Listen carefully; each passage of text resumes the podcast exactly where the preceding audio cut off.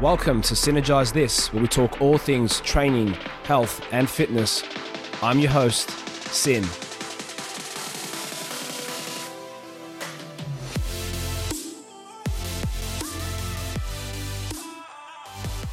Hello, everybody, and welcome back to the podcast. You're tuning into episode number three. Great news. We have our new microphone that just came in from Amazon. So everything's going to be sounding much more professional from now on. So thank you for being patient with some of the audio production. The last episode did sound a bit more T painy, but here we are. I want to speak about mindset today, more so on resistance. Now, I don't mean resistance in terms of how much weight we lift, but I'm talking about the obstacles and hurdles that we're going to probably come across in our training inside the gym, but also outside of a gym when it comes to our nutrition and just our overall health, which can be with work, with our partner, with our families, with our uh, social environment. We're going to come across resistance in different shapes and sizes. And it exists for all of us. For some of us, it comes a little bit sooner. For some, it comes later. Most of us deal with resistance very differently. But another word for the resistance is a universal term, and most of us know this term, and it is the comfort zone.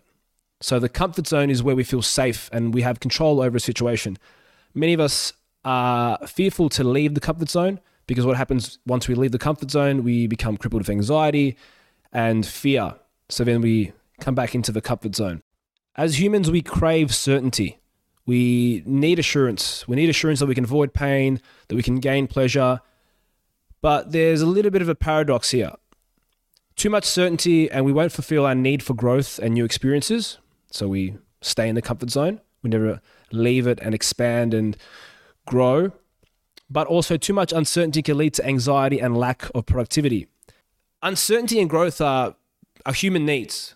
We want to feel safe, we want to feel comfortable, we want to feel certain, but at the same time, being uncertain and growing are also human needs. So, what does a comfort zone actually look like? And all of us have encountered some kind of uncertainty by leaving the comfort zone in one way or another. Let's use the gym as an example. It's December, January is coming. You are a person that doesn't go to the gym. Getting a gym membership alone is stepping out of your comfort zone.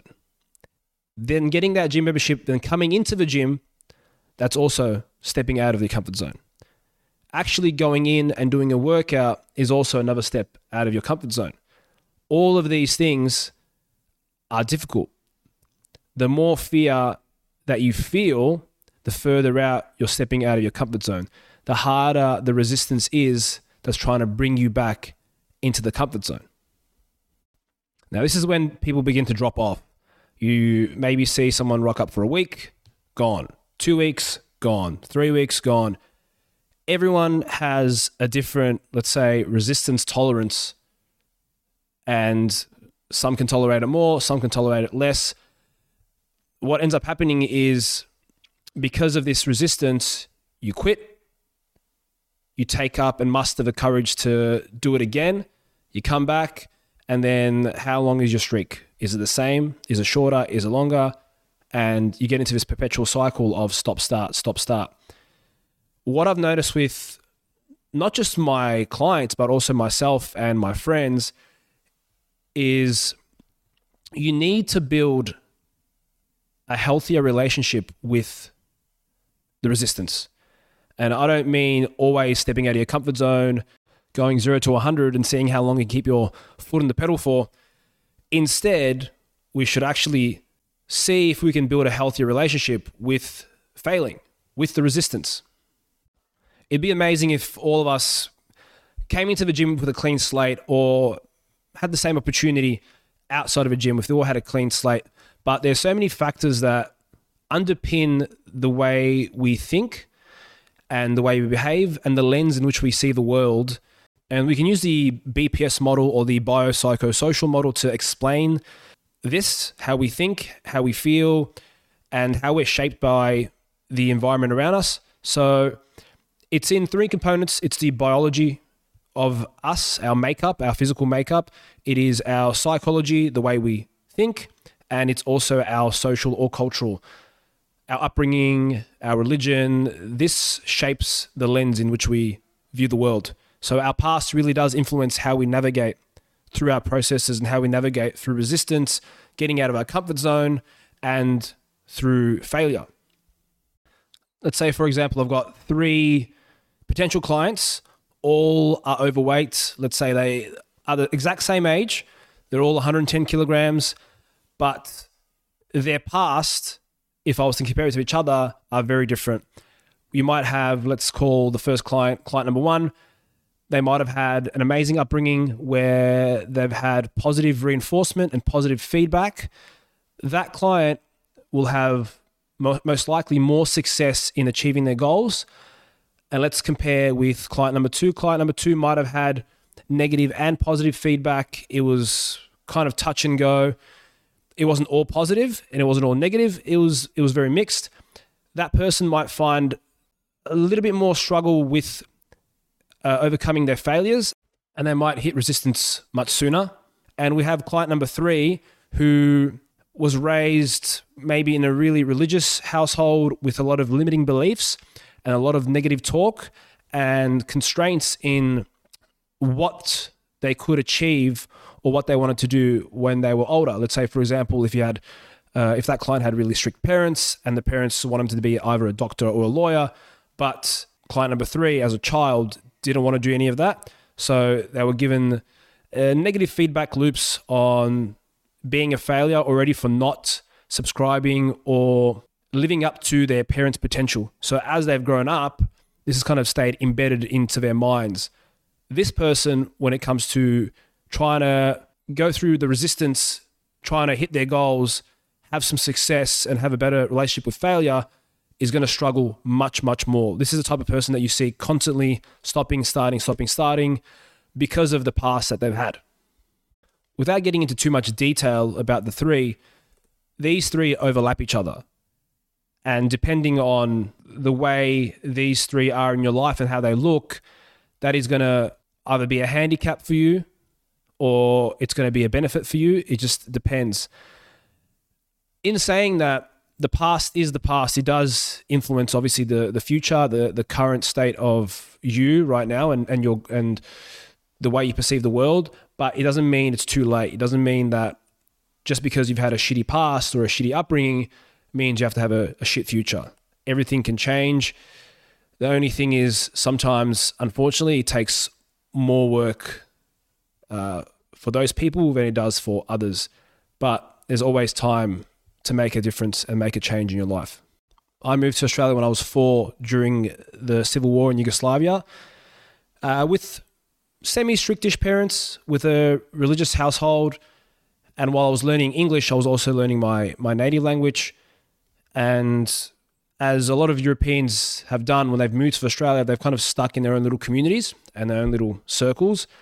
And what ends up happening with their children or the next generation is they end up being a little bit lost. And I was, yeah, I was probably a little bit lost for quite a while, probably until I was like 16, 17.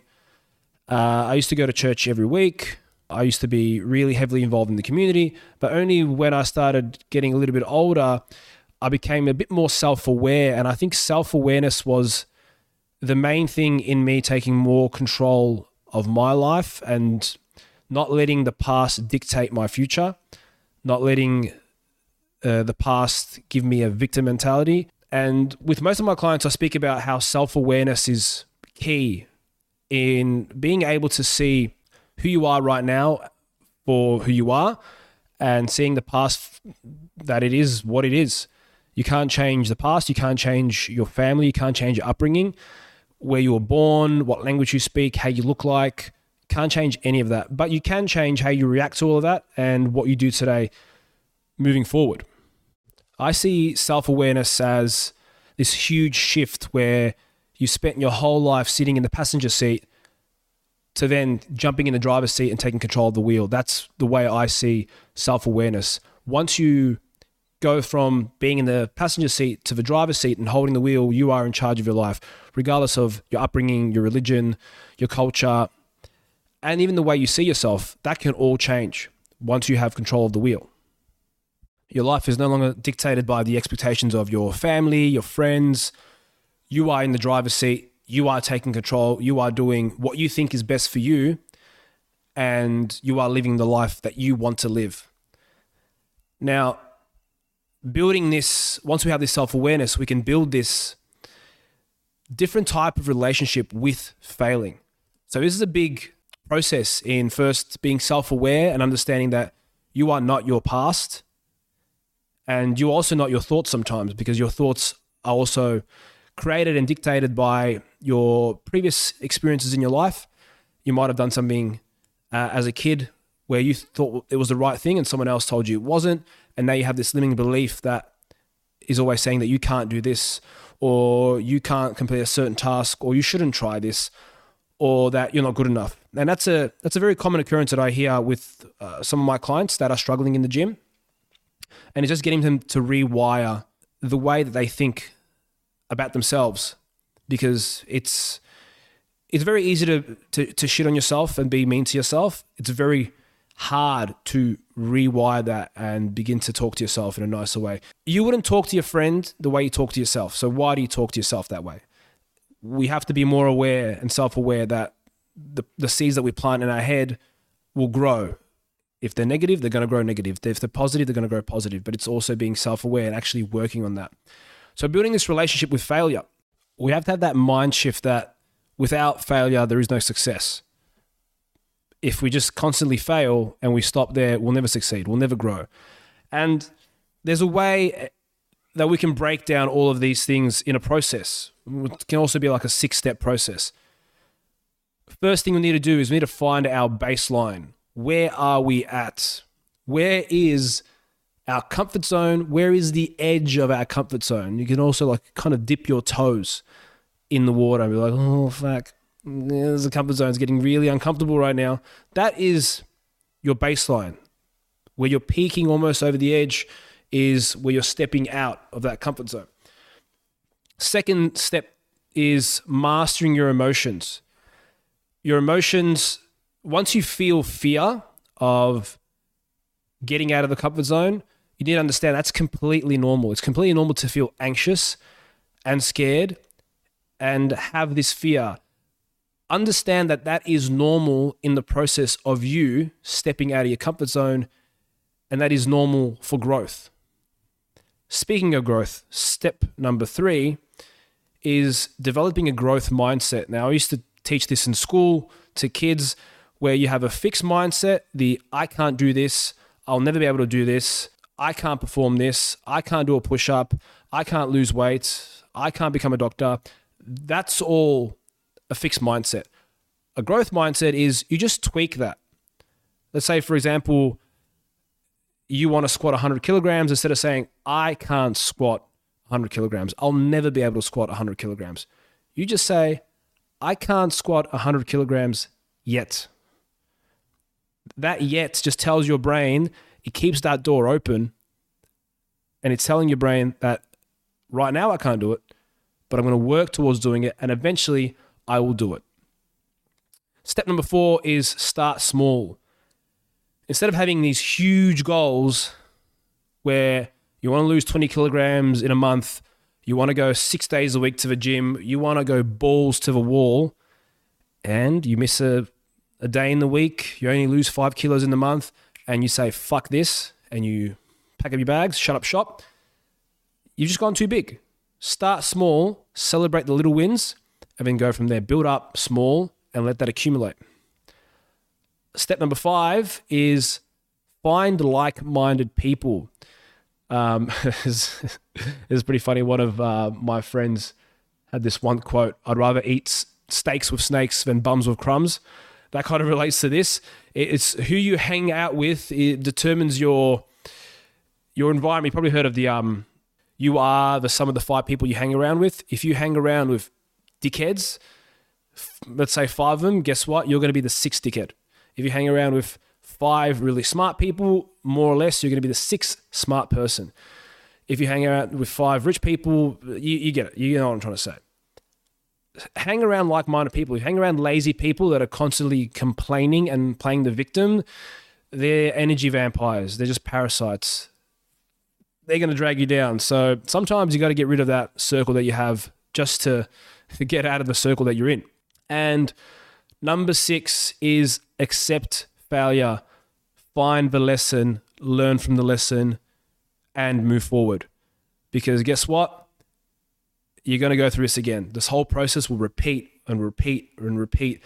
The resistance is going to keep coming back at you. It doesn't just stop after you step out of the comfort zone once. The comfort zone changes, it looks different. Then the resistance comes again. You must go through these steps again, accept the failure, find a lesson, and it looks different again. This is all part of the process. Failing is part of the process. And enjoy the process. I've gone from hating failing, uh, being embarrassed by failing, to I have a love relationship with failing. I love to fail because when I fail, I know there's a lesson there. I will learn from that lesson and I'll move forward if you have a negative relationship with failure, as soon as you hit the wall, you're going to retreat back in the hole. We all go through resistance, but don't let resistance dictate your life. I'm going to leave you with the quote by Seneca Often a very old man has no other proof of his long life than his age. So don't be left at the end of your life with nothing to show for other than the fear of failure. So if someone's placing limited beliefs on you, tell them to get fucked. That's it for the episode. Thank you so much for listening. I will see you next time. Bye.